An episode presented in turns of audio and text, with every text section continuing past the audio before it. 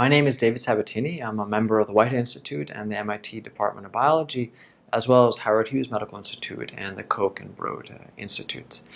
And in the third of a series of three lectures in which I'm discussing the regulation of growth by the mTOR protein kinase and the pathway it's associated with, I'm going to discuss with you today ribophagy and its regulation by the mTOR pathway and the recycling of nutrients, particularly nucleotides. We now appreciate that ribosomes contain a large fraction of the amino acids and nucleotides in the cell, and so therefore they serve as a resource for the cell to liberate them when it needs them, particularly under conditions of starvation. mTORC1, we now appreciate, is one of the central regulators of growth, linking the availability of nutrients in the environment to whether a cell in an organism is in an anabolic or a catabolic state. And ribophagy would be an example of a catabolic process. The story here really begins with our efforts to understand mTORC1 biology, in particular how it senses the diversity of upstream signals which are indicated here that the pathway can detect.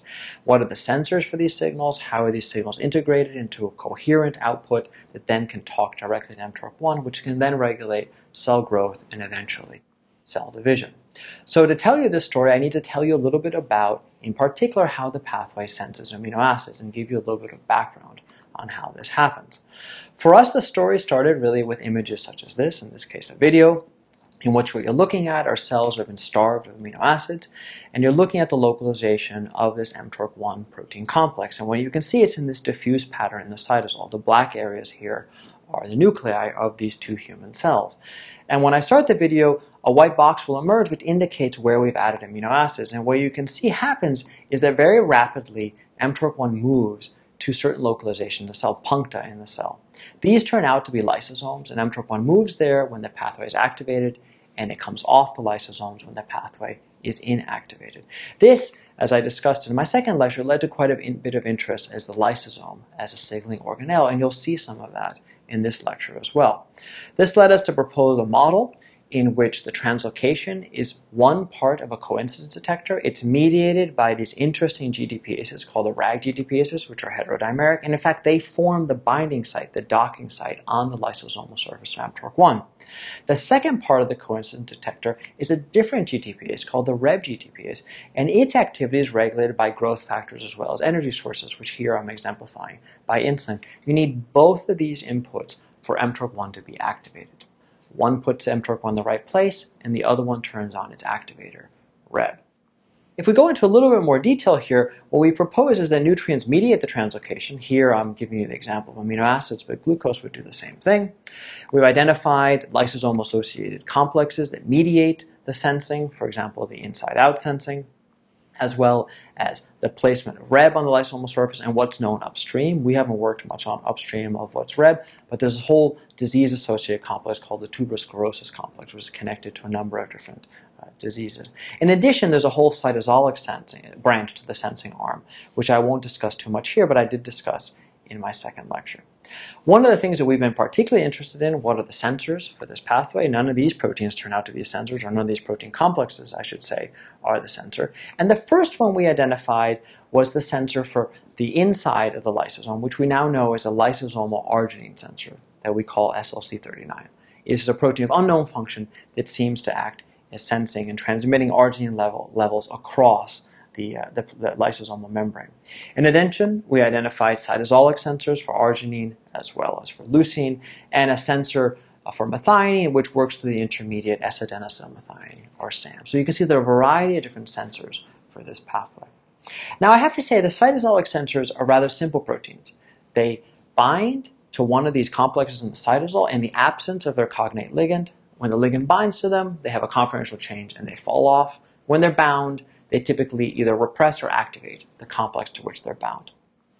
The transmembrane sensor, the SLC39, is a much more complicated protein. It's a much larger protein. It has 11 transmembrane domains, and also lives at this very interesting interface between the inside of the lysosome and the cytosol. And so we always imagine that this protein probably does other things besides simply acting as an arginine sensor for this pathway. However, we had a challenge, and the challenge was that probably whatever it did was happening inside the lysosome, and lysosomes are a small fraction of the total volume of a human cell. In the cells that we've looked at, they're typically around 2% of that volume. So if something's happening in the lysosome, you're not going to really see it reflected at the level of the whole cell. So one of the efforts that we've had going on in the lab now for a number of years is to develop methods to very rapidly purify a particular organelle, and that the methods be compatible with metabolite profiling, that is, the quantitation of small molecules in that organelle. We first got this to work for mitochondria. Mitochondria are a lot easier, though, because they're about 10 to 15% of cell volume. And more recently, we've developed a method, we call it the LysoIP method, for looking at metabolites inside the lysosome. The method is conceptually very simple. You simply express a protein in cells that goes to the lysosomal membrane and has a tag, in this case these 3XHA tags. And then through a series of steps we break open the cell and isolate with a magnet, magnetic beads, these organelles. It's conceptually simple, in practice quite hard. It took us about 1.5 to 2 years to actually get this to work. There's lots of little tricks along the way. But as soon as it did work, it worked very well, and we knew that it worked well because we had a little trick that we could do. To validate that our method for looking at lysosomal metabolites was working, what we did is we treated cells with 2 different inhibitors of the vacuolar ATPase. And this is the enzyme which the lysosome uses to acidify the lumen of the lysosome, which is typically somewhere around pH 4.5. And that pH gradient between the lumen and the cytosol is very important for the lysosome to do many things. For example, transport molecules in and out of the lysosome. And if you look at this heat diagram here, this sort of clustergram, at the first 2 columns, what you're looking at is whole cell samples treated with these 2 different inhibitors. And you can see there's very few changes. Each horizontal line is a metabolite. And this is because the lysosome accounts for a small fraction of the total cell volume, and therefore you don't see many changes when you just perturb the lysosome. In contrast, the 3rd and 4th columns, which represent the lysosomal samples here, there's really dramatic changes. Mostly metabolites going up very highly inside the lysosome when we inhibit the VATPase. This is best seen in this principal component analysis, where again the whole cell samples all cluster together, whether they've been treated with a vehicle or the VATPase inhibitors, while the 2 VATPase inhibitors are clearly distinct from the whole cell sample when we look inside of the lysosome. So using this method then, we did a very simple experiment where we knocked out this SLC39 arginine sensor and looked at the inside of the lysosomes under those knockout conditions. We were quite surprised to see what we found. We found that most essential hydrophobic amino acids went up dramatically inside the lysosome. And the conclusion that we eventually drew was that this protein is not only an arginine sensor, but it's also a transporter for these key essential amino acids, and that this transport function is also regulated by arginine. So arginine turns out to have this interesting lysosomal signaling role. It turns on mTORC1, and at the same time it releases from lysosomes the amino acids that mTORC1 needs to drive anabolism, because these are essential amino acids that the cell then needs to do protein synthesis. And so we asked ourselves, well, why is there this arginine sensor here, and there's also one on the cytosol? What might be the conditions under which cells care about this arginine sensor? Well, it turns out that many cells don't obtain their amino acids in a free form, that is, floating around in the plasma or in the case of cells in culture in the media and then coming into the cell. Rather, what they do is they take up protein, put it into the lysosome, and break that protein down and release amino acids. And it turns out in cells like those, pancreatic cancer cells being probably the best example of those, this pathway is absolutely essential for cells to grow when you need to feed them protein for them to be able to grow and proliferate. And so one of the experiments we did is we knocked out this gene and we asked, can we make a pancreatic tumor? And the answer is no. So if we take pancreatic cancer cells, knock out SLC39, add back a control gene, you can see that we don't get tumors. This is tumor volume on the y-axis. If we add back the wild-type form, we do. Now, you saw that protein was sort of embedded in the middle of a number of other complexes. How do we know it's not a structural role versus a transport role? Well, we identified a mutant, this T133W mutant, which has no transport activity. And you see also we cannot make tumors when cells, like pancreatic cancer cells, express that mutant. This is quite exciting because it turns out that the pancreatic cancer cells mostly are driven by mutations in RAS, which has turned out to be largely undruggable, although there is progress in that space. And so this could be a way of specifically targeting these types of cancer cells, because most cancer cells actually don't, or most normal cells don't use this pathway as the way of obtaining amino acids. So one of the more common questions that I get, and something that we've thought quite a bit about, is why does the mTORC1 pathway sense lysosomal arginine? And I should say also lysine levels, which we have some evidence for, but I haven't discussed here. Why did nature evolve to want to know about the presence or absence of arginine inside of the lysosome? Now, because this lysosomal branch of the nutrient sensing pathway seems to be particularly important for when the pathway is detecting amino acids coming from the breakdown of proteins, it made sense to ask, well, which proteins have a lot of lysosome and arginine? So what we did is we analyzed the UniProt data set for human proteins and their fraction of lysine and arginine. And as I say, there's about 30,000 or so entries into this data set because there's isoforms. And the results were quite striking because what we found is that many ribosomal proteins were very high in lysine and arginine. In fact, there are some, you can see the one at the top there, it was about 70% lysine and arginine. Now, in some ways, this is not so surprising because these are RNA-binding proteins, and RNA is acidic, and you might imagine that it would bind to basic proteins, and arginine and lysine are very basic. What's important to keep in mind is that the majority of the protein in cells is actually in ribosomes. And this means, therefore, that the majority of lysine and arginine is going to be particularly inside of ribosomes. And so this led to the question then, does arginine and lysosomes signal the degradation of ribosomes to the mTORC1 pathway? Is that why it's sensing arginine and, to a lesser extent, lysine? Because it wants to know the pathway has degraded ribosomes. This is quite challenging to test. What you need to be able to do is to block specifically this degradation. This degradation would be termed ribophagy. This is what has been termed in yeast. We'd need to find presumably an adapter protein that we require to bring the ribosomes to the autophagosome and eventually to the lysosomes and be able to block this step. Now, in our hands, we see very clear evidence of ribosome breakdown in response to starvation, either by amino acids or other nutrients or by mTORC1 inhibition. And you can see here, these are wild-type cells, and you can see ribosomal proteins dropping over time, really at 8 hours where you start to see the most significant effects. These are 3 different ribosomal proteins. We can also look at ribosomal RNA, and as I'll show you later on, we can also look at different metabolites as indicators. Now, this process is completely dependent on autophagy. If we knock out a key autophagy gene, you can see that it no longer happens. You can see the knockout here. This is an indicator of mTORC1 activity, this S6 kinase phosphorylation. We reasoned that a protein involved in ribophagy would end up in the lysosome under starvation conditions or mTOR inhibition conditions.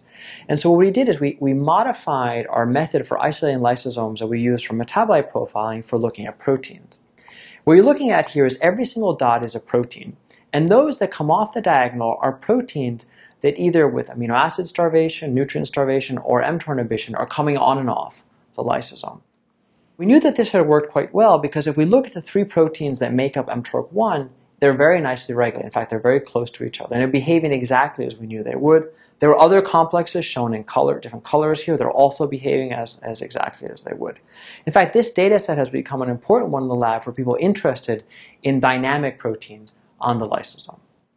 Now, these are not the proteins that we ended up focusing on in this study. Instead, what we focused in were on these 2 different proteins here. Greg Wyant, who was one of the people who led this project, instead focused on these 2 proteins that I had never heard about before. One is called NUFIP1, and the other one's called ZNHIT3, ZNHIT3. You can see what those proteins stand for. And when I asked him why he picked these proteins, he said, well, he found it was odd that NUFIP, which you can see has nuclear in its name, would be at the lysosome. It's supposed to be a nuclear protein. In addition, it was thought to interact with this fragile X mutant protein, FMRP, and it has been connected to ribosomes. So there was an interesting connection there. So if you look at the levels of these proteins in cells that have either been starved of amino acids or treated with this mTOR inhibitor, as well as a whole variety of markers of different organelles, including lysosomes, ER, Golgi, and peroxisomes, you can see these proteins don't change in levels at all. Nothing happens at the whole cell level. But if you look at the lysosomes with this method, the LysoIP method, you can see that the levels of both of these go up dramatically. This was interesting because these are known to be obligate heterodimers. These 2 proteins interact together. And in fact, if you lose one, you lose the other. They seem to also be important for their stability. So this was interesting. Now, the fact that the levels at the whole cell level don't change, but the levels of the lysosome go up, means that there has to be a movement of this protein from some compartment to another. It's the only way you could explain this. And indeed, NUFIP1 is a nuclear protein, as you can see here on the left side.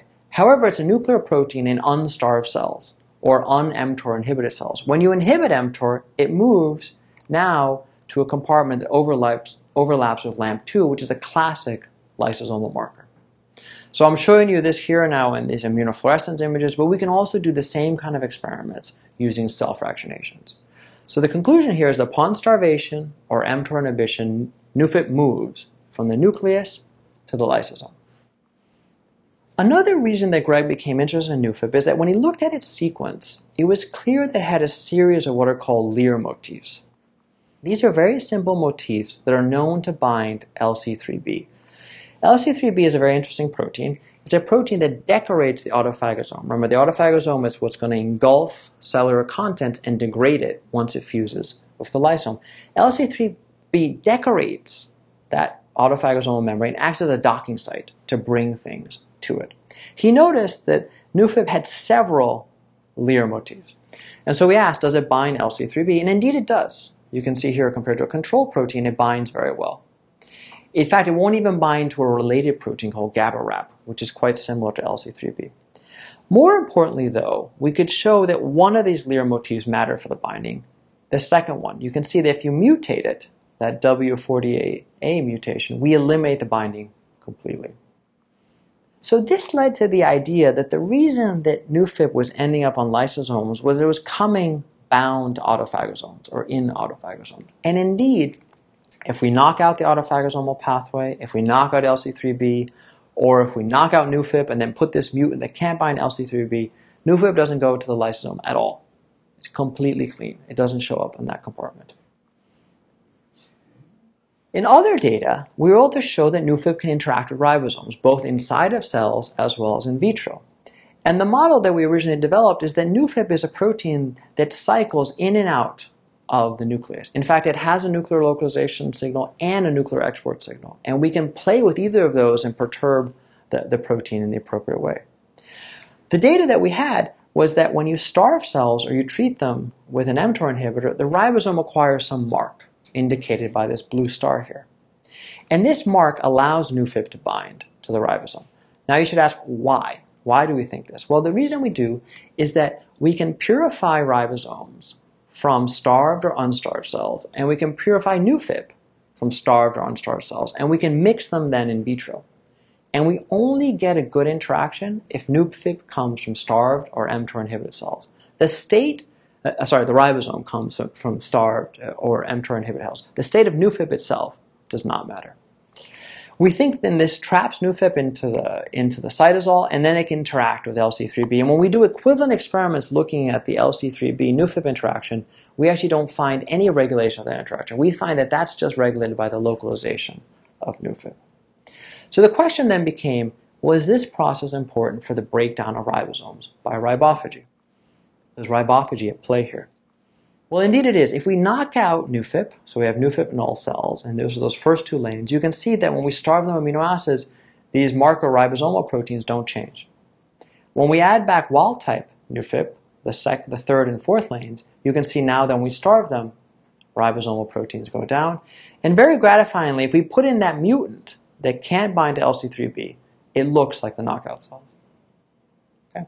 So this is done by looking at ribosomal proteins. We can also look at ribosomal RNA, but really the classic approach for looking at ribophagy would be to look at ribosomes via transmission electron microscopy by EM. And in fact, that first picture on my opening slide is an EM of ribosomes inside of autophagosome. And indeed, if you knock out NUFIP, we don't find ribosomes in this leftmost panel inside autophagosomes. If we add it back, we do. And if we add back the mutant, we see very few. Now, you could say, well, David, this just says that NUFIP is important for autophagy, right? There's no distinction between its role in ribosome breakdown, between the breakdown of anything else. But we have looked at a number of other substrates for what's called selective autophagy, where the cell doesn't break down everything, but it's breaking down select compartments or select complexes. For example, if we look at ferritin, NUFIP has no role in the breakdown of this, while we know that ferritin is broken down by a selective autophagy pathway. Likewise, we can look at the breakdown of mitochondria. Again, we don't see any role for it in that process. Now, if I go back to the first hypothesis we had, ribophagy is going to be important for the production of arginine inside the lysosome and therefore the sensing of arginine by the mTORC1 pathway. Is this at all true? Well, the way we do arginine sensing is shown here in those first two lanes. We starve cells for arginine for about 50 minutes, and then we add back arginine for 10 minutes. And if you look at a marker of pathway activity, S6 kinase, you can see it's nicely regulated. What is far less known, and this is well known by many people, what is far less known, though, is that if you starve cells for longer periods of time, not 50 minutes, but rather hours, even in the absence of arginine, the pathway reactivates. And the reason that it reactivates is because the cell does autophagy, degrades its own proteins, and releases arginine. This is completely dependent on autophagy. If we knock out the autophagy pathway, this reactivation doesn't happen. The first two lanes are identical. The second half of these blots, there's no activity at all. So does NUFIP matter for this? And again, very satisfyingly, it does. You can see that if we knock it out, it doesn't completely suppress this. Autophagy would completely eliminate it, but it strongly suppresses it, arguing that, in fact, ribophagy is important for the production of the arginine that is then sensed for this pathway, and suggesting why then maybe the pathway would evolve to detect arginine in the lysosome. So is this the whole story? We don't think so, because while the ribosome accounts for 50% of the protein inside of a cell, it accounts for a much larger fraction of the nucleotides, in this case the ribonucleotides that make up RNA. 80% is estimated in human cells. In yeast, it's estimated to be 95%. Remembering this reminded us of an experiment we had done that we hadn't paid too much attention to, and that is when we gave this very potent and strong mTOR inhibitor called torin, what we noticed is that many nucleosides went up inside the cell, quite dramatically. That's the bar graphs that are shown here, the black ones in wild-type cells. And that this increase was dependent on the autophagy pathway, the red bars. We've knocked out a core autophagy gene. This doesn't happen anymore. Incidentally, there's inosine here because the lysosome deaminates adenosine to make inosine. That's why there's so much inosine that you see here. So if the ribosome contains a large fraction of the RNA, and NUFIP is required for breakdown of the ribosome and the lysosome, knocking it out should have an impact as well. And indeed it does. Not as great as knocking out autophagy, because there are other particles that contain RNA, such as P granules, that are also degraded through the autophagy pathway. However, we had a little trick that we could do, and that is that we know that there are many modified bases on ribosomal RNA, particularly pseudouridine and 1-methyladenosine. These are bases that are ribonucleoside bases that are modified slightly, and the majority of these are in the ribosomal RNA or in tRNAs. And so we might expect that knocking out NUFIP would completely prevent the increase in these, and that's the case. Here are two of them. Here's pseudouridine and 1-methyladenosine. These behave differently than those other ribonucleosides that can be found in other RNAs besides RNA and tRNA. I should say these modified ones can be found in other RNAs too, but at much, much lower levels. So one of the classic phenotypes of cells lacking the traditional autophagy pathway is they're sensitive to starvation conditions. In mammalian cells, this is typically done by putting cells into what's called Hanks balanced salt solution. As the name implies, this is a buffer that basically has no nutrients in it. And what wild-type cells do, which is the first little circle in this figure here, is they basically hunker down and survive. They don't die. You're looking at a well from the top where we've stained the cells that you can see on the bottom. However, if you knock out either of sort of two core autophagy genes, ATG5 or ATG7, cells die. So this has been well known for a long period of time. So we wondered, well, what happens if we knock out just the ribophagy pathway of the autophagy system by knocking out NUFIP? Indeed, we actually get exactly the same phenotype, suggesting that the breakdown of ribosomes is particularly important for the survival of cells under starvation conditions. A number of years ago, Eileen White had a remarkable paper where she showed that the survival defect of autophagy null cells could be completely suppressed by simply adding nucleosides to the media. And you can see here this. We were able to replicate this very nicely, suggesting that it's the nucleosides that are produced during autophagy that's important for the survival of the cells. And consistent with that, you can see that the loss of NUFIP is also completely rescued by adding nucleosides to the media. These data then suggest that in the autophagic breakdown of cellular components, it's really the ribosomes, and in particular their RNA component, and therefore the nucleosides, which then can be converted to nucleotides, that matter the most. This has led, therefore, to this type of model, where starvation leads to the inhibition of mTORC1. mTORC1 then regulates NUFIP and the ribosome in a way that allows NUFIP to bind the ribosome. We think the regulation acts mostly at the level of the ribosome. This induces ribophagy and the production of nucleosides and promotes the survival of cells under these starvation conditions. We think this fits under a larger theme when, if you look back and say, well, what are some of the core functions of mTORC1? We would argue it is in regulating the balance between the production of ribosomes, ribosome biogenesis, and the breakdown of ribosomes. And indeed, you can imagine that what we're looking at here is whether the cell wants the components of ribosomes, RNA and nucleotides, to either be in this free form, as on the right side of this balance, or in the polymeric form as a ribosome. And indeed, from this type of model, you can think of the ribosome as a storage compartment for these types of nutrients inside the cell, which otherwise there is none in the cell. We have a number of questions that have emerged from this work. For example, we'd like to know what is modified in the ribosome that allows NUFIP to bind. This is a very active area in the lab. And moreover, we're very interested in this step from ribophagy to the production of nucleosides. Many things have to happen inside of the lysosome to produce the nucleosides and then for the nucleosides to be exported out. We think there are many interesting gene products to study in that system. This is the work, really, of two very talented people in the lab, Greg Wyant, who's a student, and then Monther Abu-Ramale, who's a postdoc. They developed together the method for looking at lysosomal metabolites and lysosomal proteins and really collaborated on the ribophagy story I just told you about. We also had tremendous collaboration with Alessandro Ori in Germany, who did the mass spectrometry for looking at the lysosomal proteome, as well as from the Whitehead Metabolomics Corp, which was led initially by Lisa Frankman and more recently by Carolyn Lewis. And you can see there on the left a number of funding sources that have helped our work, some that we've had for a number of time, and others such as the Luskouten Foundation and the ACS Professorship, which are more recent. Thank you for paying attention, and also thank you for iBio for giving me this opportunity to speak.